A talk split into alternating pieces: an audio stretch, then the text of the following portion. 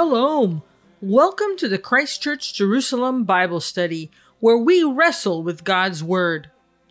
For more information on the church, to listen to sermons, to contact us, or to make a gift, visit christchurchjerusalem.org. Good evening, brothers and sisters, to Christchurch Jerusalem, to our evening Bible study. We are in the book of Leviticus, almost at the end. And uh, as we've been learning about how to be a holy people, we've wrestled with some of the um, literal parts of the text, the prophetic parts of the text, and some of the more obscure parts that we still perhaps don't always know, but we do know that the Lord requires us to be holy. And uh, the Holy Spirit, which makes us holy, is present. It's present with me. It's great. He's present with you.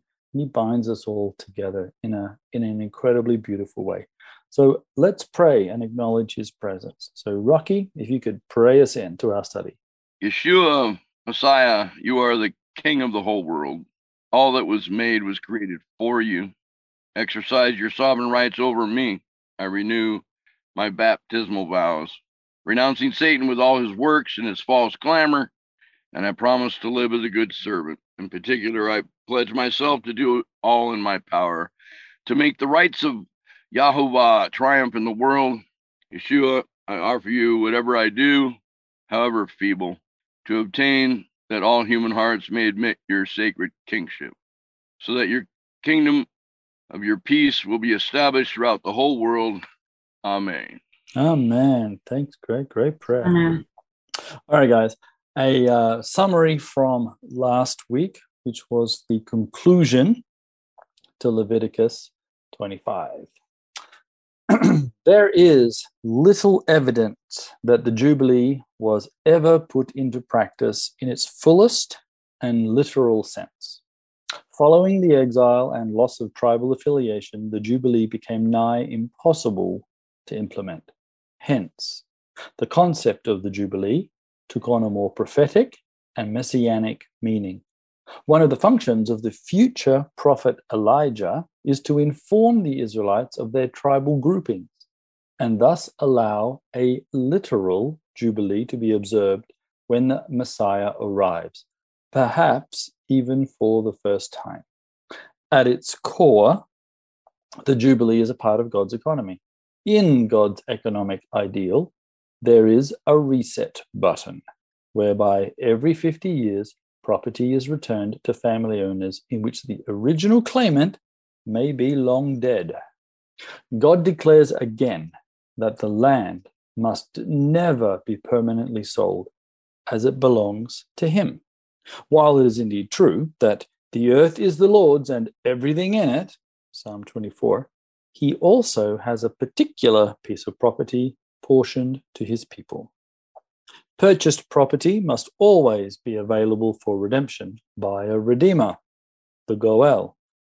Prophetically and theologically, by extension, spiritual redemption is always available to everyone and at any time.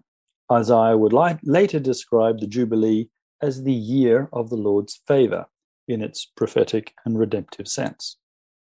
In Leviticus, the land being discussed is the promised land, territory outside Israel is not included in the redemptive activity of the Jubilee. People are. Whether you as an individual are in or outside Israel, the laws of redemption apply. The Jubilee has a universal application, particularly to those suffering from slavery. Slavery has been a troubling topic for Christians through the ages the Bible does not give a clear commandment against the ownership of slaves as we might expect it to. What it does do is describe the just treatment of slaves, their eventual release, and potential inclusion into the people of God. Paul even admonishes a runaway Christian slave to be accepted back by his Christian owner in the epistle of Philemon the Hebrew Bible does not prescribe jails as we know them today or later in the New Testament.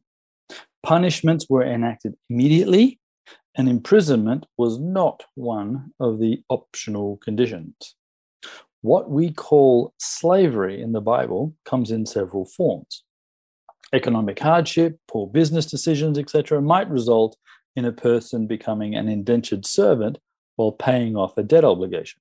Slaves, as we know the word, could also be procured through capture in war and then bought or sold as war booty, and some people might even willingly enter into a form of servitude for other reasons. The family of the slave always had the opportunity to redeem the person, and should they not have the means, then servitude had a time limit, with the hope of freedom always on the horizon. The responsibility to redeem was first on the human family, with God enacting freedom should they be unable to fulfill the redemption. Redemption is never far off, and God is always watching and He is involved. There was, has always been a partnership between heaven and earth. God can redeem, of course, but He first sets the task for us to do. He does not leave us alone in that endeavor. He provides the guidelines, the stipulations for how the redemption is enacted. The land is an eternal possession of the Lord, and so are the Israelites. The Lord says that they belong to him as servants whom he rescued from Egypt. While they may become servants of another for a time, everyone in the end returns to him. In biblical agrarian society, anyone could fall on hard times, and Leviticus, the Holiness Code, repeatedly forbids the taking advantage of another's misfortunes. Even interest of loans to fellow Israelites was forbidden. And here we see that there is another difference being made between Israelites and Gentile nations.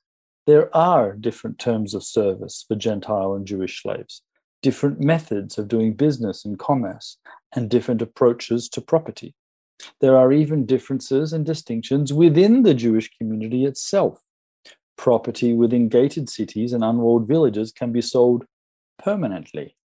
Levitical property cannot, no matter in which location it is found. Agricultural land was to be returned to ancestral ownership. The call of Leviticus is a call to distinguish the sacred from the common, and this includes priestly clans, urban and agricultural land, Jewish and Gentile nations. Now, the Redeemer is called the Goel, rooted from the Hebrew word Geulah or redemption. He is a blood relative kinsman to the poor and indentured servant in question. He has the economic means to pay for the redemption. The laws of redemption do not detail a specific Goel. Redemption is the responsibility of the entire family. Following the conquest of Canaan, and into the period of the judges, we see a new oral traditions develop on who the Redeemer could be. In the book of Ruth, Boaz must first consult a closer Redeemer figure than himself.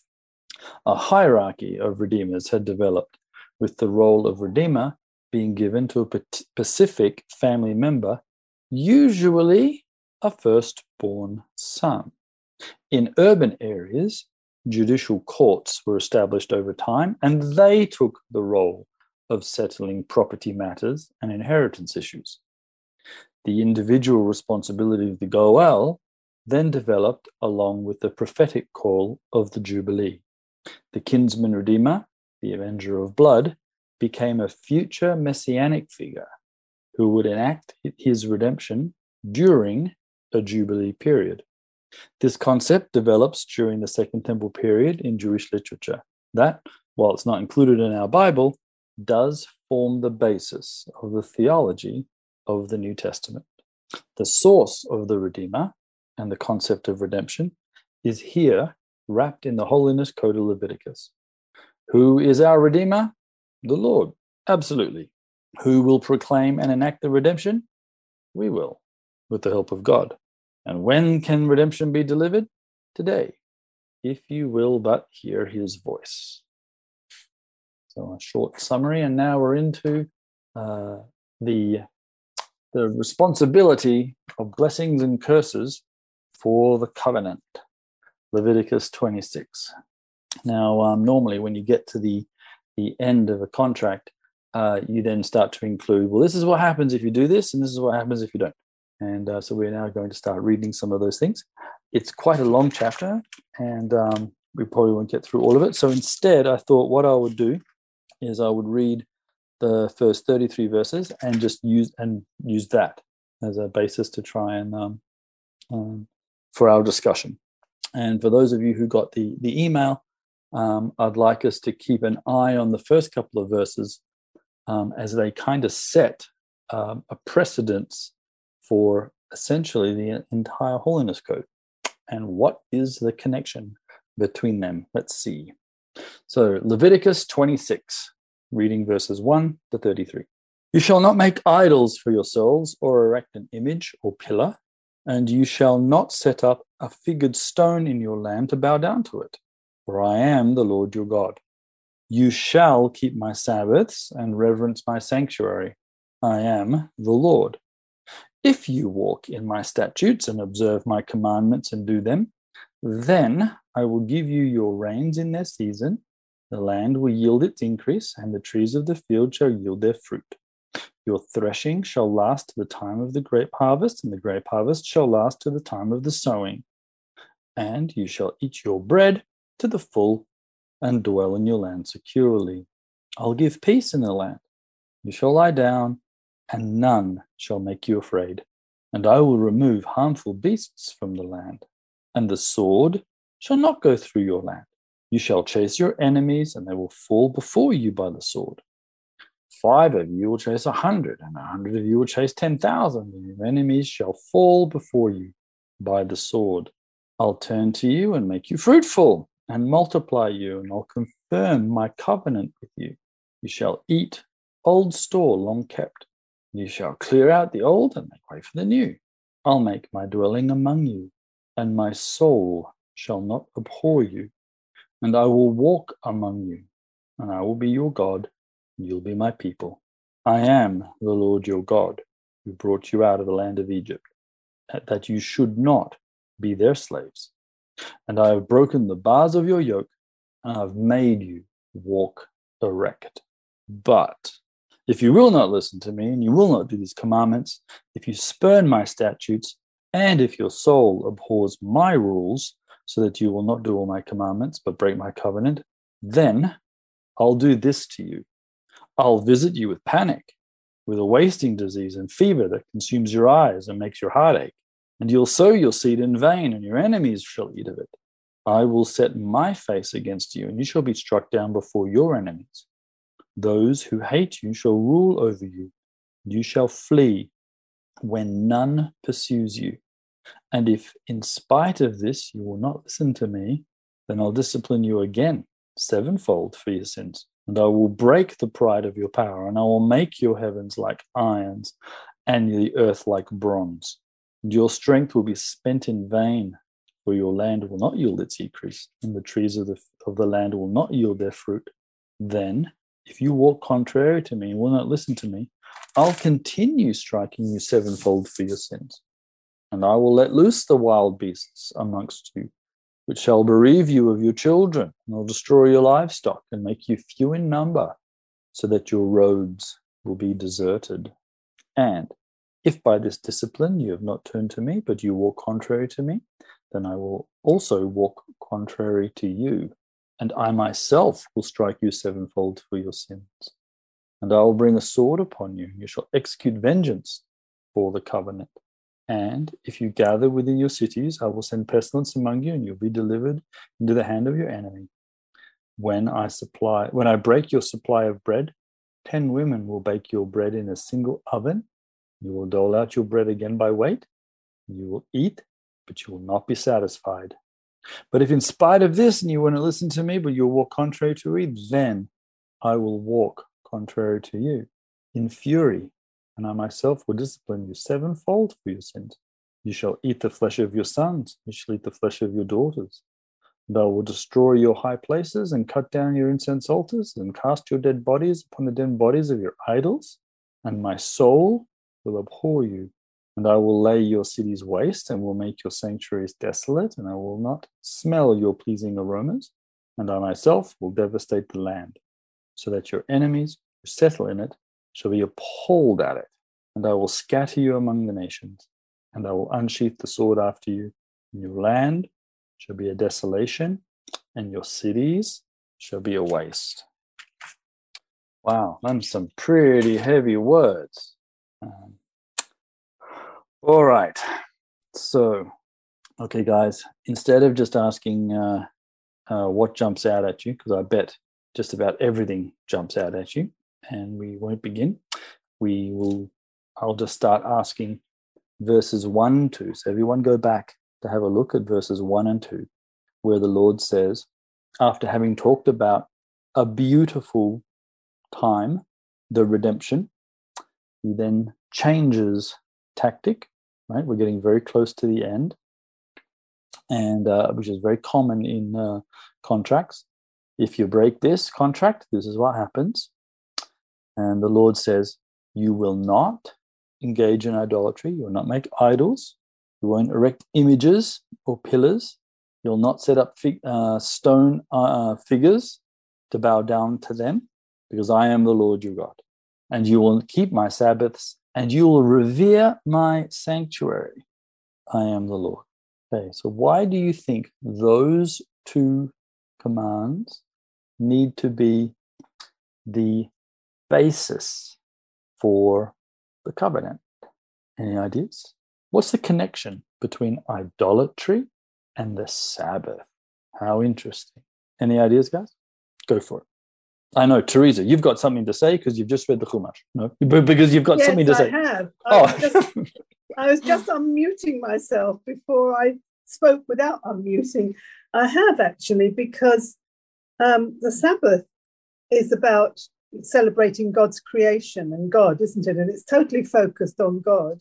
But if you set up an idol, that is between you and God. So in that sense, it's it, it's obviously you're not putting God as number one. Um, in fact, it's much worse than that because you're substituting another God.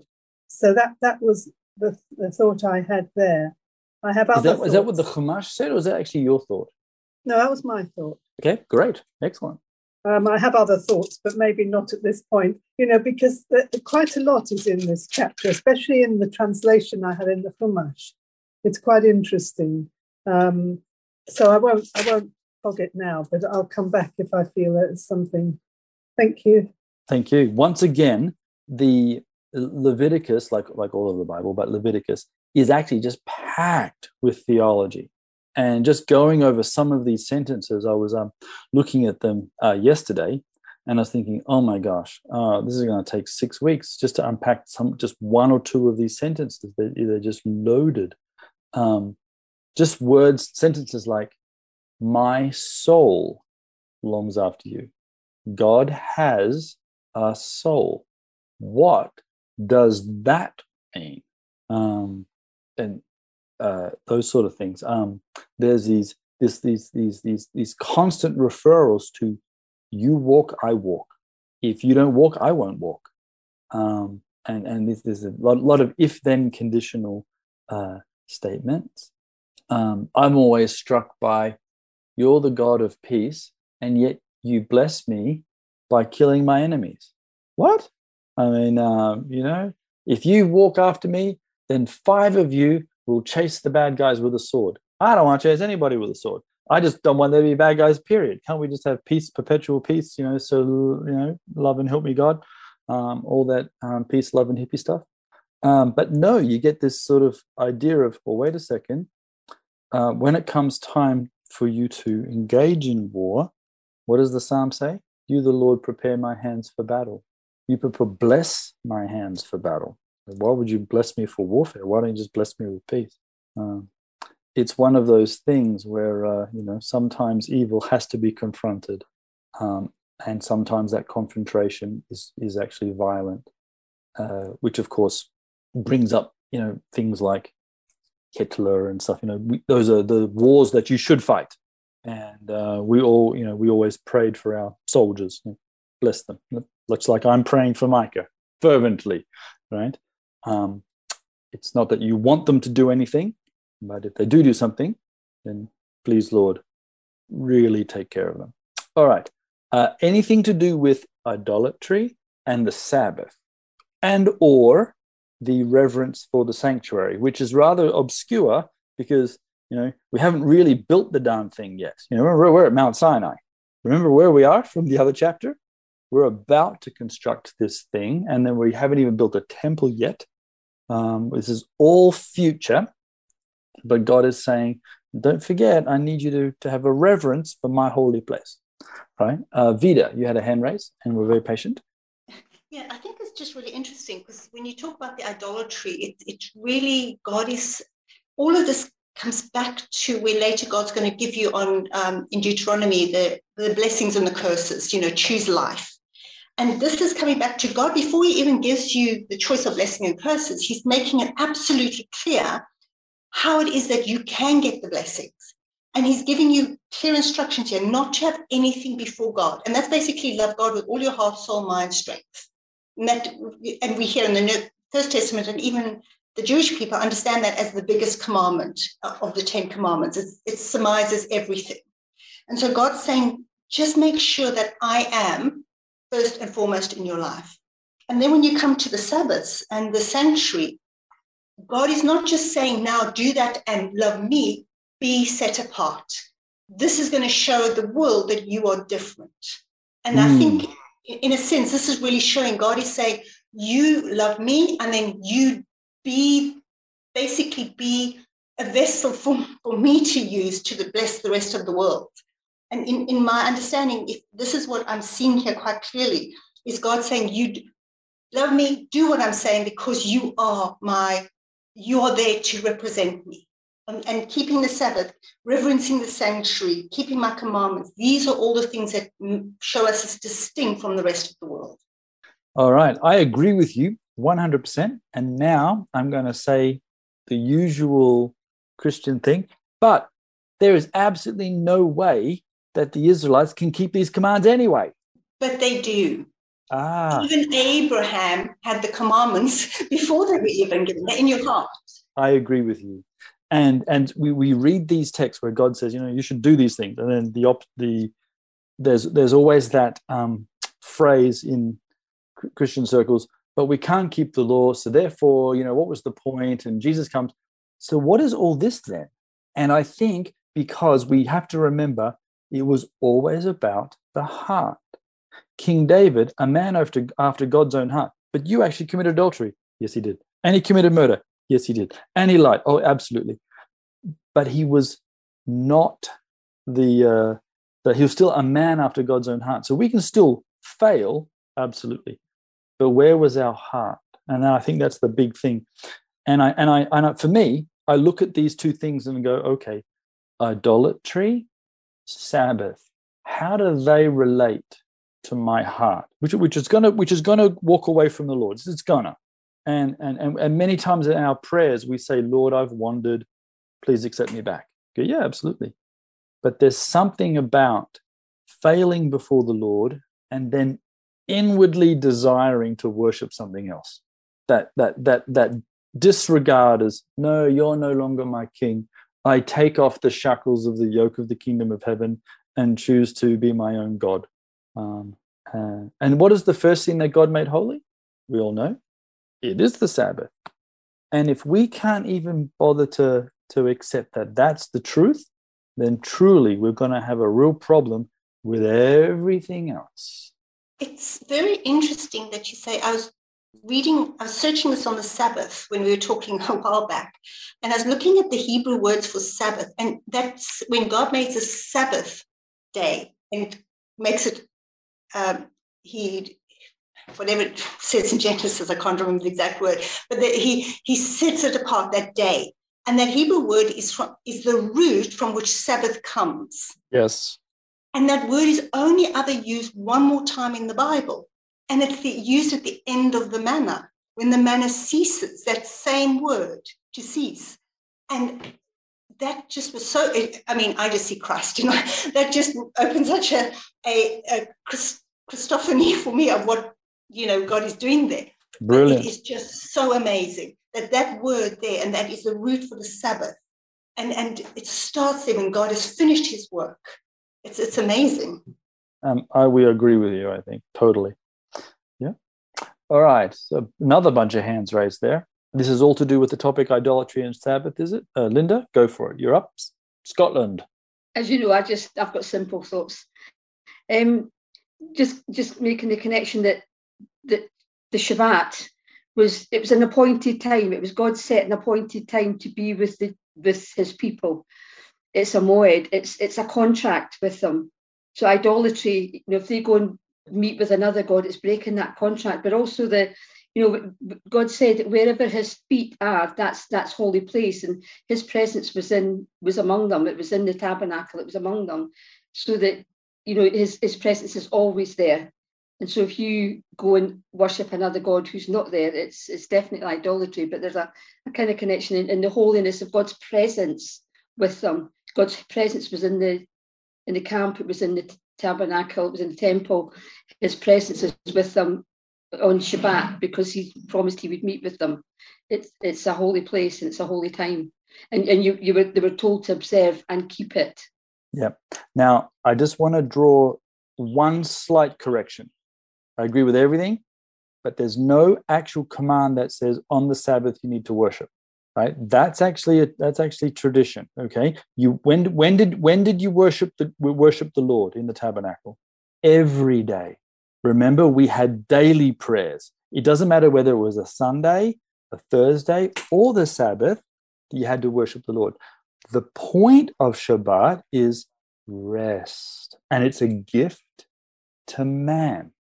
It's we we if if we if we too too often, and even I'm gonna where's our brother Mordecai?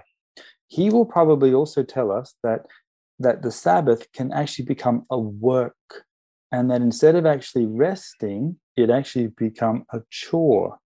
And that has suddenly become not what it was.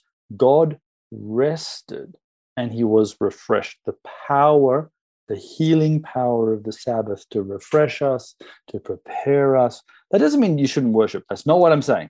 But but to say that's the definite date, no, no, no, no.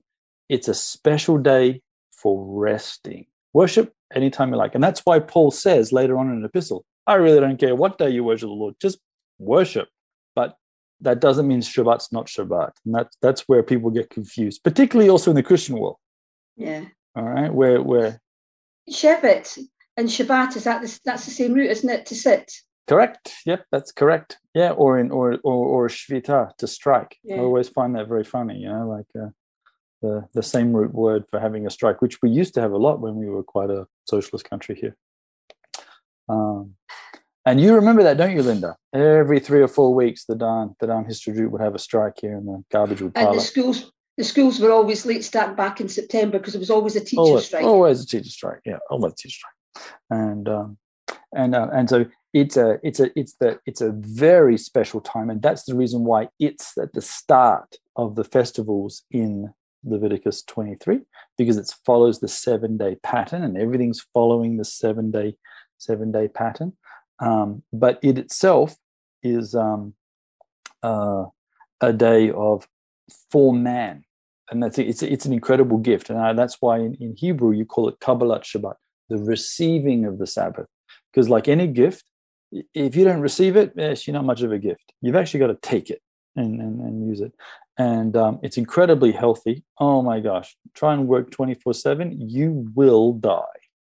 Um, and uh, uh, the, we, have, we have to be really, really careful. But there is this thing God made that. He said, that's holy. The first thing is holy. And we as, as humans, if, if we if we skip that idea, you know, we're, we're then what else of the Lord do we really consider holy anymore? We, if we can't get his first thing that he called holy holy, not much else is going to be become holy. What I do like about uh, this verse is he also links a holy place. Now, as Protestants, okay, I shall admit to uh, one of our um, things is we don't really like holy places, you know, or holy people, or holy anything really. Um, we tend to uh, dismiss them.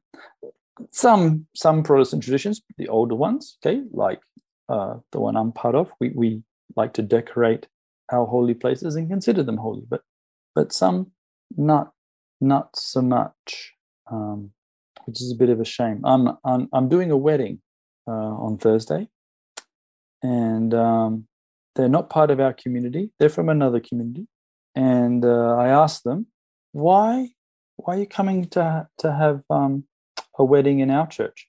You don't you don't like our our denomination. You, you know you don't particularly like what we do. Um, and do you know what their answer was? Oh, you have a very nice church. And I was like, well, it's a little bit hypocritical, people. You know, um, you know, but but uh, but we happen to have a nice church because we think we've got a really nice God. And um, we we in the past we went to really decorate and build big big buildings for god because we thought it was worth it. He was worth making a nice building. Um, now uh, teresa you you worship it or used to worship mary magdalene is that right? Is that true? No I, I i am going to be worshipping there. I have started worshipping there yes and i was in um, a different Anglican church before that. Yeah. And, and, and do you know, and you remember who built St. Mary Magdalene or who were part of the designers? Who was part of the design was a, yes, Ben Oliel, who was a messi- one of the first messianic rabbis, apparently. Correct. Yes. And so the actual church has a lot of temple features. It and does. If, if, if you happen to know your Bible very well, you walk into this church and you look at it and you go, oh my gosh, look at that. 12 steps up to the altar, the way it's desi- uh, designed in, in, in, groups of 12, uh, stars of David here and there. He's like, wow, this guy's um, really quite. He took a lot of, of effort into making sure that the building also was a form of worship. And uh, like if you're gonna, if you're gonna, if anything is gonna have God's name attached to it, it should be special. Which means we really should treat our Bibles special. Okay, you don't you don't take them into toilets, you don't sit on them, you don't put them on the floor. You you sort of guard them, um, but also uh, his holy places, and it's reflected, I guess, here as part of the holiness code.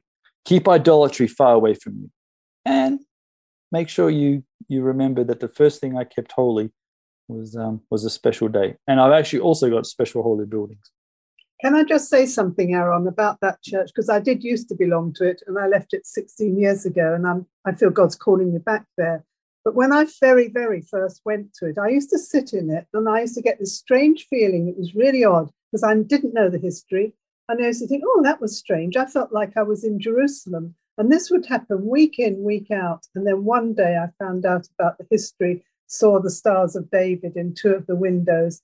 And, and so I then felt, gosh, there's something that that building is communicating in a way. And that's all I can say. I can't explain it, but it was a very strange feeling. And I feel I'm being called back there now. Yes. Oh, great. Hope you're blessed. Hope you're blessed by that worship there and good community. Okay, Kate, you have a hand raised and you've been incredibly patient. So back to another fantastic accent.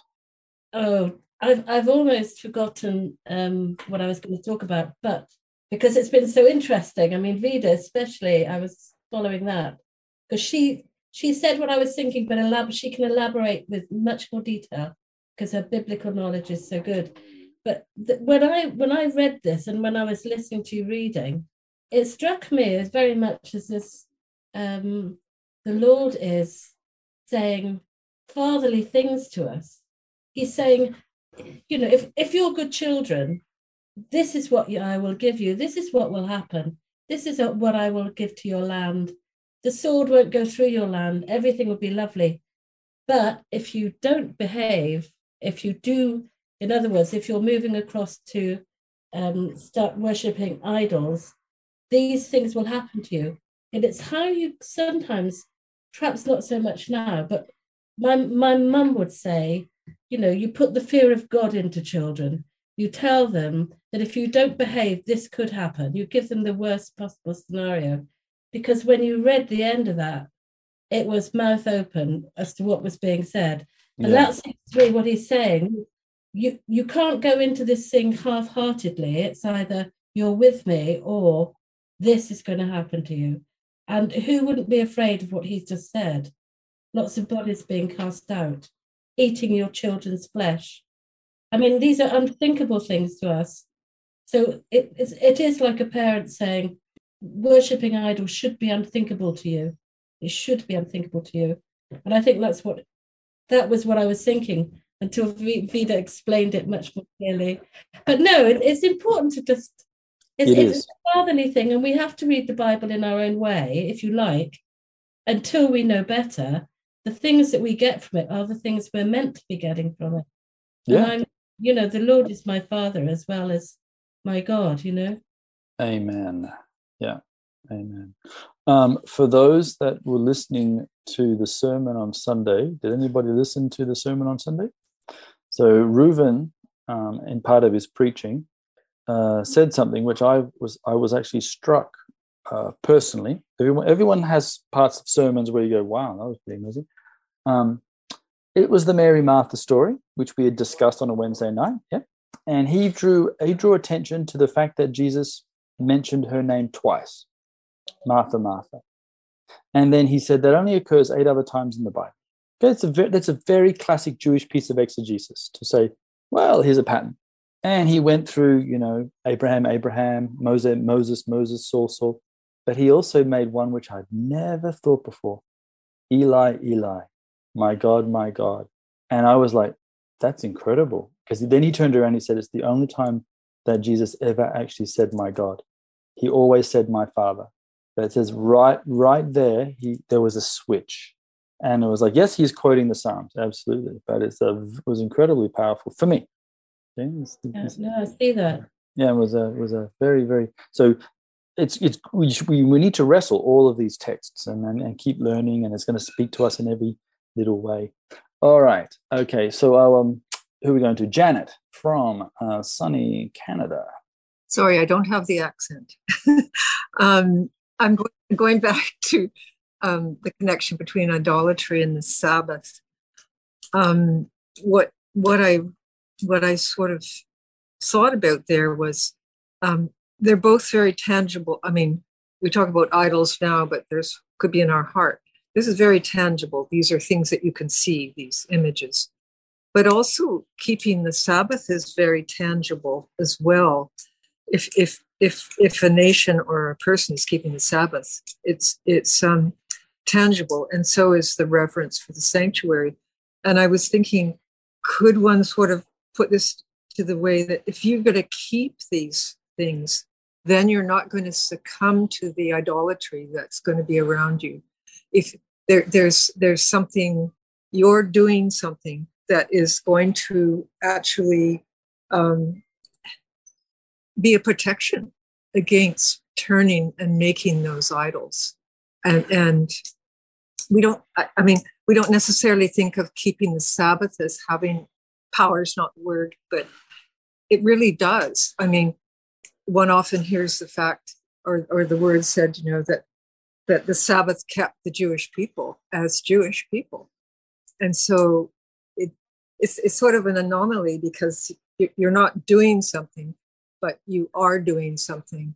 And it it is going to, it has kept, you know, it's kept the nation of Israel, it's kept the Jewish people in the diaspora as yeah. the Jewish people it has been one of the it's one of the most striking things in the diaspora. I mean, I live in I live near a little town, and it's it's sort of a twenty four seven kind of place in the way of the shops, but the shops are always open on Saturday. They might be closed on Sunday, but there's one uh, little store. It's a lovely store with women's clothing, and it's owned by a Jewish lady, and she shuts it on Saturday. Good on her. And very good on and they had a big sidewalk sale a couple of weeks ago and she was shot during that day and i'm thinking there is something about that um, and the reverence for the sanctuary i mean we often think of reverence i mean I'm, I'm not sure here what it would be in the hebrew but there is there's also a there's something about that that keeps people from idolatry if you are actually carrying out reverence for something, it puts something in you. That's right. Carrying out reverence by not doing anything. That's an interesting. It's a, it's a good Christian word, isn't it? You know, how what do I need to do? Uh, nothing. but at the same time, Yes. And they, that'll follow within the next couple of verses. But we set up the idea of keep my Sabbaths, right? And then the next chapter, walk in my ways. But you just told me not to do anything. Yeah, I, you'll get there. All right. Um, Vida, you've got a hand raised. A quick question on this um, sanctuary. I have a question on it, but just to make sure I've understood it correctly, is it a singular sanctuary? Is it talking about the Holy of Holies or the or the temple in general? Is it singular? It's not talking about the temple. It's just, it's talking about a holy place, the Heichal, the holy just a place. holy place. But is it singular? Singular. Okay, because I find that interesting, and we assume it's meaning the the tabernacle. Yes. That's what I assumed. But then I remembered that they worshipped also, mainly worship was done in the tent of meeting. Correct. There was that the, the Leviticus seems to blend that there's this other building somewhere. Yes. Yeah. So that that just maybe, and then I'm thinking, is that really what God's inferring here as a building? And I know I'm coming with my Pentecostal kind of hat on. Great, good. But is it not our our our bodies? Is that not perhaps what God's doing as the body? This sanctuary, this holy, you know, of am course, I being a bit too? No, no, no. That's that's there's always remember there's multiple levels of reading. So you've got your initial literal reading. There is a holy place, and if there's a holy place, there's a holy place. We're not going to say it's not holy. But if there's no holy place, well, then do we not have one? Well, wait. There are. Keep going up the levels. There's other holy places, and that includes your body being a temple of the Holy Spirit, and thus make sure you have reverence for it too. God has fashioned you, God has cared for you, so take care of it. And um, uh, we'll all probably admit that we don't always do that. Um, okay, one more hand raised, and then we will hit go on further into the chapter. So, Sharon, what have you got for us? Uh, hi, guys. Nice to see y'all. Uh, yeah, I was just thinking with respect to your comments, it was a couple comments back there, but the whole concept is just that we're, you know how, you know how it said in um, Matthew 4 1 that Jesus was led by the Spirit into the wilderness and just always being led by the Spirit, as opposed to, um, you know, with respect to your earlier comment, uh, um, Aaron, that you know it's it's like Psalm 68 20. Our God is a God who saves. The sovereign Lord rescues us from death, and the whole you know sovereignty of god you know coming from a, maybe a baptist background over here but um or something reformed or something. But the thing is the concept that you know god is sovereign and then he sovereignly leads us. And so our primary task is just to stay in touch with god and then be led by the spirit as opposed to just doing our own thing you know with respect to your comments about how we you know how we keep on the right path versus following our own will so you know? so let's unpack what you just said so how how are you led by the Spirit? I think yeah, for uh, for me, I think you need to spend a lot of time with God, and then I find I'm very spirit led. If you're spending time with God, what are you doing? For me, like I mean, setting aside specific time to read, pray. So you're reading. You're reading what? The Bible, the Torah. Right. And then once you read the Bible, what do you? What happens then? Well, then you do it. Yeah, there you go. Well done. You're back to my team again. Fantastic. I'm not on a different team. We're on the same team. yeah. So let's have a look at the the the doing and putting into practice. So don't make idols. Idolatry is right the big sin. Making making making anything else king of our lives. And that can be a whole gambit of stuff. And of course, modern idolatry, ancient idolatry, it's all it's all the same. Then there's that observance of the Sabbath, this idea of, you know, resting in the Lord, taking the gift from heaven, acknowledging the first thing that God would even dare call holy in terms of all of his creation. Also acknowledging special places, holy places, but then also perhaps even the extension ourselves. All right, knowing we can't fulfill all of the Torah, it's not possible. Yet, you can, just as Abraham did. So it's a heart issue. Keep that in mind. If you walk in my statutes, not that you actually can, and if you observe all my commandments, don't even why I've got this verse in here because you can't do it, then I'll give you your rains and your seasons, not that I'm going to because you can't. Well, that verse will be completely superfluous. So it's got to do with a heart issue. Israel, if really I'm your king, yeah, I know you're not perfect. I've got all that figured out. I've got redemption figured out. I've got confession figured out. I've got repentance figured out. but if you've made me your king and we're, we're trying to be a light to the nations and you're reading and discussing my word and I'm actually in your midst, then look what's going to happen, people. Rain. And in the Middle East, that's a really big deal. Okay. Like as of as of right now and for the next couple of months, it is fine and sunny until further notice. Okay. We don't get anything called rain for the next several uh, months of the year. And those were a pretty special uh, place. Not that obviously we need it these days because we actually uh, desalinate, but back in the day, this was an incredible dependence upon the Lord, and uh, this this idea that God Himself had control of the seasons. They were natural, yes, but there was also an element that God could interact with. The earth, the land, it'll bring forth its fruit, and you'll have this incredible abundance. We'll have grape harvests, we'll have um, it will eat our bread, and we will dwell in peace. Okay, I like the verse six. I'll give peace in the land. Well, that's great. But then the next couple of verses, we get back into battle again. So we have to remember that peace doesn't necessarily mean an absence of war, right? Um, we have to. There's a, there's always that tension between what do you really, really, really mean by peace? Okay, even harmful beasts, which of course there's an abundance of them. Um, anybody living in Australia will know that anything that crawls is incredibly harmful. So we end up killing anything that crawls. You know, um, spiders, snakes, small children, you know, any of that kind of stuff, all very dangerous. Um, I will remove them from your land, and the sword will not go through you. There's this, this idea of, of battle, and instead, we get to chase the bad guys. Okay, why are we even fighting them in the first place? I'm not 100% sure, but there's an acknowledgement. And I remember um, that discussion uh, love your enemies, but remember, they're still your enemies right? That doesn't just because you love your enemies doesn't mean that we now need to lay down our guns and let them take over our country. Okay, loving your enemy and saying, "I don't really want to do this, but I will, and I'll do it well." I mean, I've been trained for this, but it's not something I particularly want to do. Um, uh, uh, battle is not something we should uh, seek, but if it has to come upon us, then may the Lord grant us victory. So we get to chase the enemy. Five for a hundred. That's a pretty big deal. And that has happened. Has it not? It's actually happened all throughout history. That includes some nations which you might not even think could do such a horrible thing, like the Crusaders. Okay, they were a very small number of soldiers and they beat up thousands. Okay, oh, but they're all horrible. Yeah, well, why'd God give them the victory then? So let's just be careful. Remember? Who stopped the Turks attacking Vienna? Who stopped the Berbers pushing into France? Yeah? It was Crusader armies. So put everybody in their place. The Jews did this too. Okay, Jewish army, especially in the modern day, uh, uh, one or two people held off entire armies.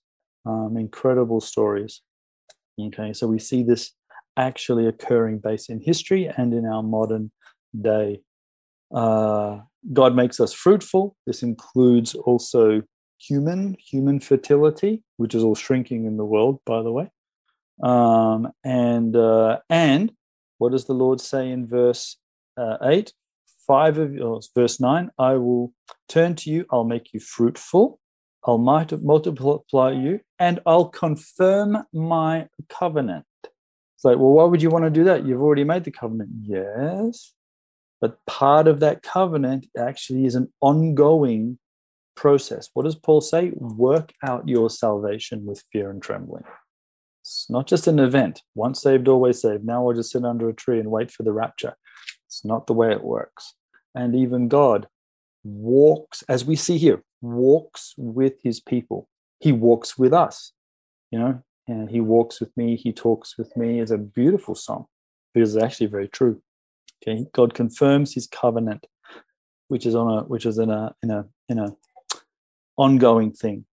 Uh, there's this uh, again in verses uh, 10 and 11 and a, a, continual expression of how abundant the blessing will be which is very physical okay um, in terms of like uh, physically being able to have lots of continual sustenance and, and food and property and in verse 11 here comes an incredible blessing I will make my dwelling with you. Well, how's he going to do that? What's the obvious expression? It's in our heart. Yes, there you go. As, as, as he's going to make it in our hearts. Yes, he's going to build a tent. Absolutely. But remember, the actual Hebrew says, build me a tent so I can live in you, right? Not in it. So very, very cleverly well done in the Hebrew. Build me a Mishkan because I want to live in you. Um, Mordecai, you've got a hand raised. Well, if we are holy, He's always with us. He's in our midst, and I mean everything we do, you know, because His uh, lordship. But I just want to say something about verse nine, if I may. Okay. Yep. Talking about I will set my covenant with you. You know, so we're recently talking about this with the people we are teaching because uh, from their point of view, the, the covenant of Torah is unbreakable, right? But here, even this piece of you know teaching that I downloaded on the website, like to read what, what, what is written from Torat Kohanim. It's a commentary book about this Vayikra chapter. They say, and I have said, uh, my covenant with you means a new covenant, surprisingly, not like the first covenant, which you broke, but a new covenant which will not be broken. As it is said, I will form a new covenant with the house of Israel and with the house of Judah, not like the covenant that I formed with their forefathers that they broke from Jeremiah. So the Torat Kohanim is later, like after Jeremiah, and they basically say what we say about the new covenant. In here, they're they're point, they say they're, it's pointing the Torah. So what happened to the covenant that got made with our forefathers before Torah? It's gone. So we have the Torah right now. So and if if this is the case, and Jeremiah is a later prophet than Moshe, so what is he talking about, right? It's so interesting. What is the relationship between the new and the old covenant? That's the idea, right? That's the idea. But you know, some people think that God makes only one covenant forever, like you keep it, that's it. You know, sometimes out debate, but it's okay. We signed the contract, you know, we need to pay the rent. Let's remember that the covenant that, that we make on Mount Sinai was broken before even Moses got down the mountain. Oh, of course. Several times. Yeah. I mean, that's the and biggest so, example. Yes. And so you go, oh my God, God broke the covenant, so therefore it's all null and void. Yeah. Well, wait, we broke the covenant and God turned around and said, yeah, you're still my people. I get it. And uh, and so there's this this idea of this ongoing covenant, with, which then leads up into this prophetic sense. There's going to be this new one. It's going yeah, to be absolutely. yeah. It's going to be absolutely fantastic and um, you know because don't you what... think aaron don't you think aaron stepping back and just looking at the overall huge thing of history right like god's overall plan is he not just sort of showing his glory through all this right like the whole purpose sure. he shows his glory by showing that he he had to send his own redeemer he there wasn't enough yes. but the thing is god doesn't change you know it's kind of challenging because some of the students we are teaching they think oh we are claiming that god has changed his mind no God never gives up on us. That's why he keeps renewing the covenant. There, there, that's the reason why we have ongoing covenant. It's not, it's not about him, it's about us. So what do, do we want him to do? That's it and close the chanut?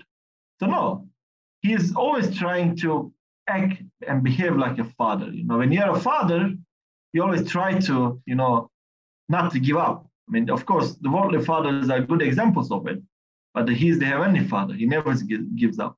Yeah, and it's he, he doesn't change. Right on, yeah, that he never changes. Right on, Marty. And it's not what we want him to do; it's what he's doing and what we're trying to grasp. You know what I mean? It's always God centered, the world from a biblical perspective. It's not us centered. You know what I mean? Well, we all agree with you. Yeah. Now, what's your response? So, Vida, you're up. Can I ask Moshe a question? Because I find fascinating what you said that they understood this covenant, the, the uh, to be the new a new covenant. Is that because of verse 10 and you will eat the old and bring forth the old because of the new. Is that kind of how they correlate an old and new covenants there? And then it makes me think of in the new testament where lord jesus says to the scribe that the scribes will bring forth the old with the new or something like that. Is there a link there to this whole covenant thing Moti, that you're talking about do you think? Could you please repeat it again? Sorry, where it says in verse 9, establish my covenant, and you're talking that this is a new covenant, which they understand it to be. Is that because of verse 10? And you will eat the old store and bring forth the old because of the new. Is that how they're kind of linking a covenant here to be a newish covenant? Of course, it's like he's definitely talking about the covenant. And Israelites didn't have a Torah, but they were aware of the covenant that Abraham and our forefathers made with him. That's that's how Moshe went back to Egypt, and they told them, you know what, God of your forefathers sent me. So what makes that God special? Because we, our forefathers, made a covenant with him, the covenant and the promises. And now he is talking about something new. New. And yeah, and yeah. I also want to say something about verse 12. If we are there, if we are not there, I can just mute myself. Go for it. Yeah, are we there? just, so he says, I will walk among you. You know, there's an explanation from uh, same book and also different rabbis. Like they say he will walk, walk among them as he was walking in the Garden of Eden. So it's basically another promise, you know, like if you obey and if you try to imitate me, if you take more steps towards me, you know, I might just come back and, you know, walk among you because the first human beings, Adam and Eve, were kind of holy because they were meeting with him, you know. And then when they sin against him, then we were cast out of his presence. And then since then, we're trying to go back. Yeah, and and yeah, like he longs that relationship, longs for that relationship with all of us, and that you know the different passages that say that God is a jealous God, like exactly what you're saying, Madi. Like he wants us, he loves us, he wants to be with us, he wants to spend time with us. And I was, I think I was trying to get at that a little bit more too. That our main job really is just to spend time with God and then listen to God and then be led by the Spirit. You know, how was Christ led by the Spirit? I mean, he just listened and obeyed, I guess, right? Like what you know, everything you're saying is right. Listen and obey. Yep, that's what uh, what we've always said. Read the Bible, do the Bible, and that's exactly what God is saying here. Walk this out, and our response is, "It's too hard." Well, no, it's not, because it's not about the letter of the law.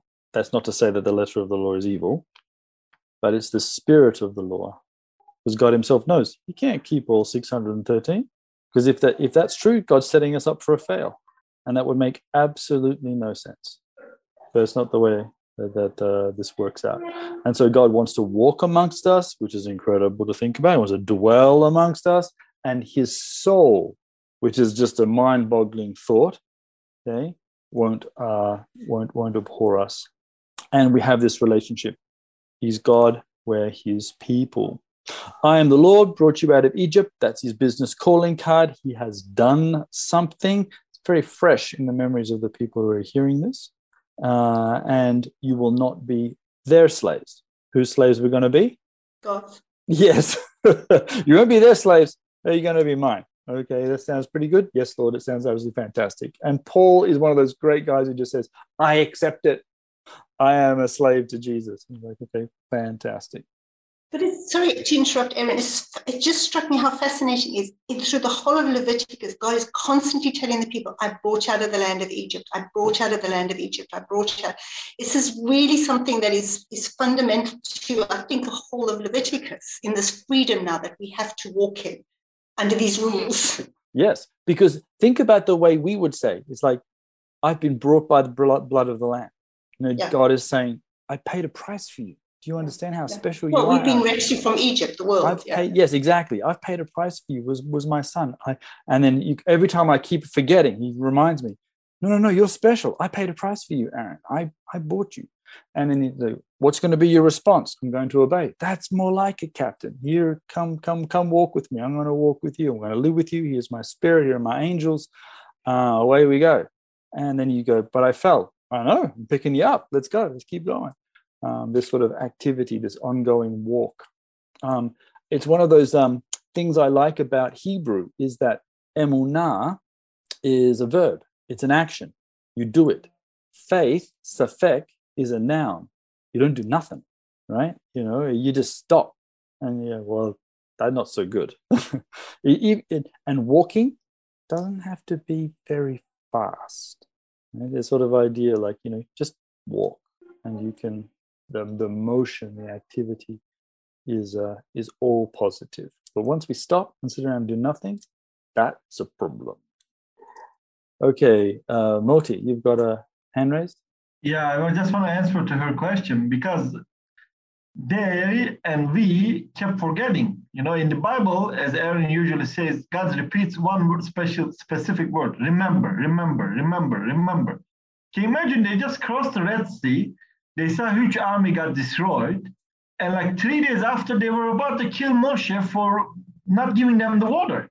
So like, we people are a bit weird, you know. he, he needs to remind it all the time. Remember what I did to you. You remember what I did to you? Do you remember? Yeah, we need to remember. That's why he he he tells us he's not being arrogant or something. You know what I did to you? It's not like this. You know, you need to remember. Well, that that's what I yeah, that's what I was thinking when you guys were talking, Marty and and and, and everyone.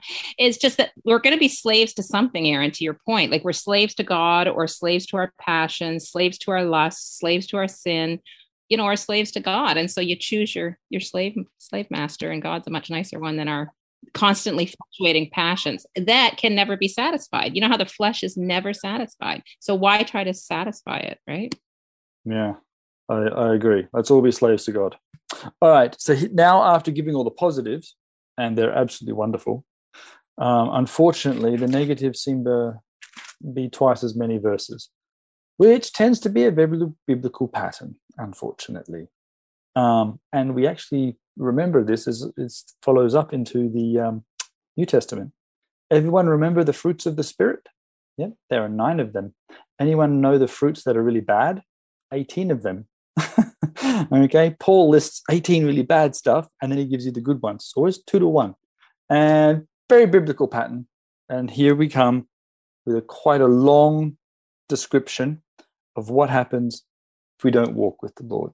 It's not positive, but it's a warning thing, and it's something that we we uh, we we got to do. All right.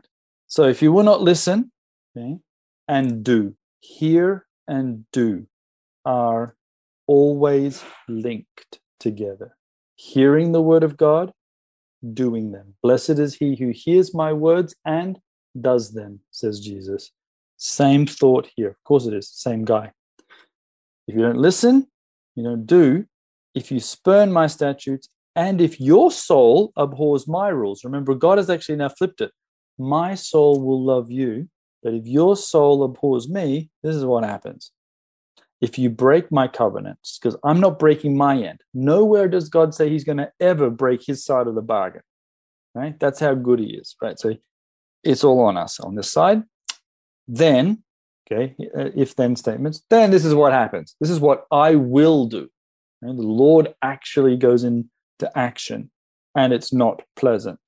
He brings the panic. He brings the diseases. He he he says, okay, you're gonna you're gonna sow sow your grains. You're not going to be able to have the time to harvest them. Some other guy is going to come in and eat all your hard work, right? And uh, isn't that going to be horrible? I'll set my face against you. Heaven forbid that God ever does that. Those that idea of you know the blessing that we get from Deuteronomy. Lord, turn your face upon you. Here's here's God saying, look, if you don't do what I what I say, then I'll turn my face against you. You won't like the. I'm not coming to, with my face to bless. Coming with my face to do something else. You get struck down by your enemy, right? Those who hate you, they rule over you, and you. And I'll, this is an interesting one. And you flee when no one pursues you. It's actually a proverb: the wicked run when no one is chasing them Is that a ghastly thing? Is that is that something like you know we run from the things in the dark? Is it yes? Like yeah. Thing? Is that kind of it's that's fear. I when I read it. It's like oh yeah, because yeah, we do that. We I do that. Yep. I run. Yeah. no one's actually chasing you, but you're running away anyway. You're not doing your job. Yeah. Yep. Yeah. And in spite of this, you will not listen. So again, this whole idea of Shema. Now remember, Shema in Hebrew means hear, but it also means obey. So they're linked Okay. this idea of not listening to the Lord. God's speaking. It's not like he's not speaking. He is speaking, but he's not being listened to. Then I'll discipline you again. Yeah, I'll I'll I'll keep chastising you until you um, uh, come come about, and he he will uh, begin to uh, begin to destroy the land. Right? There's that connection between people and the earth. The earth's going to pay for human sin which is a horrible thought, but it happens. And the earth gets destroyed every time we mess up. whether it's bad economic policies, war, devastation, you know, all kinds of things we we we can uh, rip the earth apart when we were actually supposed to uh, have dominion, take care of it. Okay. If you walk contrary to me, the idea of halakha that you actually do do things, not just not listen, but actually now physically do things that are against the will of the Lord, which links into listening. God continues to to bring in the punishments. So instead of keeping the bad guys and the wild beasts away, he brings them in instead. And they'll actually destroy your livestock and your kids. I mean, that seems rather drastic, but it's a it's responsibility. You know, you know, why is God punishing the children for something that I do? Okay. Well, as a parent, I'm responsible. And I'm responsible for my family. If my my five-year-old kid doesn't tell me what to do, right? I make a family decision. If I make a good decision, my five-year-old is blessed. Make a poor decision, my five-year-old is not blessed. And that also goes with the Lord that there is a burden of responsibility both for shepherds of communities and for parents of people and prime ministers. You know, prime minister goes bad, there goes the country. I'm sure Canada would have lots to say about that at the moment, unfortunately. Um, but a lot of us can can join you in that. Um, and uh, and and then there's this interesting verse in 23. If you still, if this discipline that I'm giving you, and you still don't turn back, well then I'll bring more. And there's this sort of um, level of of uh, woe. So here's my question: Does this still happen, or are we in the age of grace and God doesn't act like this anymore? In which case, it's all wonderful. Uh, what do you think, guys? I th- I think my mother always said, you know, we we she always felt that we were she we were punished in this life for previous what's happened in previous lives. And she wasn't sophisticated in her thought but she always would say you know when things aren't going well it's not necessarily what we've been doing it's what's happened before us. That's possible. It's possible that the sins you know travel to different generations but yes, here it's definitely true yeah aaron it's definitely true because it says in the old testament that the sins Correct. will to the third and fourth generation yep. yep that's definitely true so there's also though repentance, a generation that repents stops that. Right. As opposed to I'm repenting and God goes, no, I don't care because I'm too busy punishing, you know, your your great grandfather. Um, that that doesn't doesn't doesn't also bode well. But is there? Um, I don't want to give it away because then I'll I'll say it. So I'll let Vida have a go. Go for it, Vida. No, it's just very clear that God is Israel is an example to all the nations. Paul says it very clearly. We should read what happened to the people in the wilderness as an example. And we know that God destroyed them because of unbelief, firstly. We got all these warnings. And what happened to Israel is going to, is, and there's someone in the Old Testament says God does not destroy Israel, but he's going to destroy the nations. And you read Revelation, it, it, we are it's just so clear that th- this is just a picture and the, the nations are going to come under such judgment and they're already god is it's not a judgment god is judging to warn them to get them to repentance. You read revelation right up until the wrath. They can repent repent repent. But but there's a point where you can't repent. And this judgment God is doing is trying to get people to that place of repentance, but they don't want to listen. And then it says in Romans, God's just going to give them strong delusions. They don't want, they want to believe the lie and then he's going yeah. to judge them. Isn't that sad? Yeah, we want to believe a lie. My gosh. And isn't this world just wrapped in lies? Yeah. It, you, Vida, Paul, Paul, you're right. Paul does this great thing where he takes the story of Israel and says, look, let's look at this history Let's apply it to ourselves. Oh, by the way, you're Gentiles, but let's apply this to ourselves. You reap what you sow. Now, we want to sow in the spirit and we want to reap in the spirit. That's 100% true. But there's also physical things too. Okay. And, um, and so that, that comes down here. Um, the Lord gives us warnings. He, uh, the New Testament is full of them. Um, and we need to take the, the, the word of God, all of it, very seriously. It's a holiness code. Our job as the people of God is to walk a holy life. When, we, when we're not walking a holy life, there are consequences. Where do those consequences come from? They could come from the hand of the Lord, as listed down here. These are his people. He lives with them. Okay. He has his priests. His spirit is upon them, um, as, as it is with us. But there is still um, a reaping and a sowing. And uh, but there's also a blessing. Okay? There's that blessing of, well, actually, Lord, I, I don't always walk in your ways, but I want to. I love your word, but I don't always do it. But I actually, but I admire it. I love it. I want to try. And then there's that.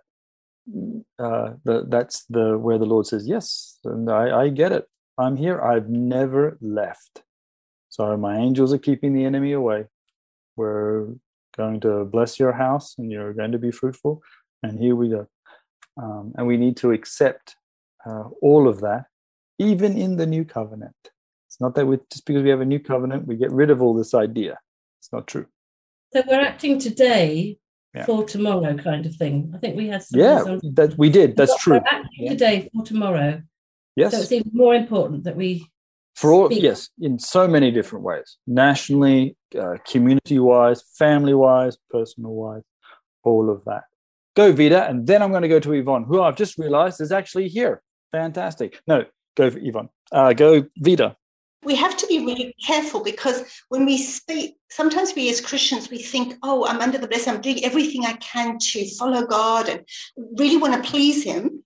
And then we, and then there's this view that, oh, now because I'm doing that, I have to have my blessed life now right. kind of attitude. Yeah. And that's not what God, Jesus says. He says very clearly, buy of me gold refined in the fire and you know as you get deeper with the lord and, and you you you wanting the lord to change your heart and that he's showing you things in yourself constantly we're going to be continue going through this refinement and yep. people and refinement produces gold so the yep. struggles and the hardships we face in life these are things we have to rejoice in Paul Correct. says it clearly because they're producing fruit that is just going to be so amazing. As long as we can come to, out of it praising and glorifying God. Yeah. And God yeah. will get us through it, praising and glorifying Him if our heart is after Him, because we are His workmanship. So it's just amazing.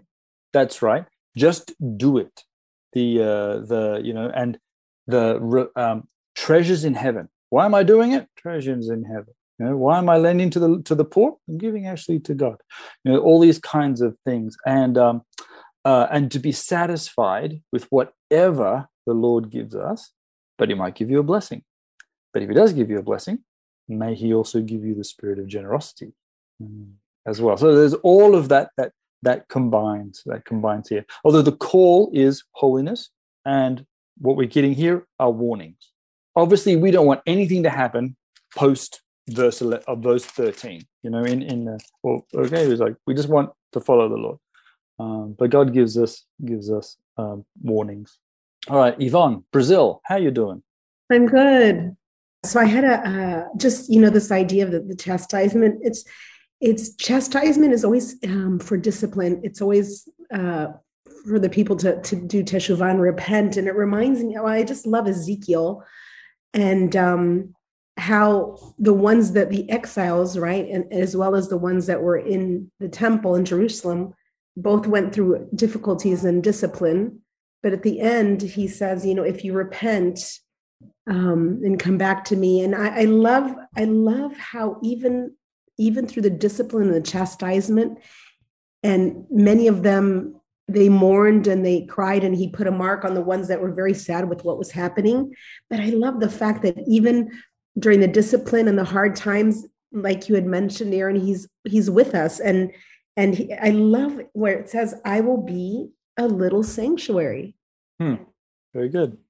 You know he'll always be that. And even the chastisement or the you know the, the, the discipline is to get us back to him. It's not this evil like wrathful like you know throwing down like lightning bolts and wanting us he, he doesn't want our he doesn't want the bad. He wants the good but even even even through the discipline he will still be that little sanctuary i, I love that i think it's beautiful excellent thanks Yvonne. all right so blessings everybody uh, keep well. If you guys are struggling with COVID, as there are many, keep strong. Don't give up. May the Lord heal you and bring you safely through. Uh, shine your light because this dark world really, really needs it. Thank you for listening. Our sermons and Bible studies are on all your favorite podcasting platforms Spotify, Apple Podcast, Google Podcasts, and more. Sermons can also be found on YouTube. Follow us on Facebook for alerts on live streams. If you are blessed by these teachings, please prayerfully consider giving toward the work of Christ Church. Visit christchurchjerusalem.org. Blessings from the city of the great King.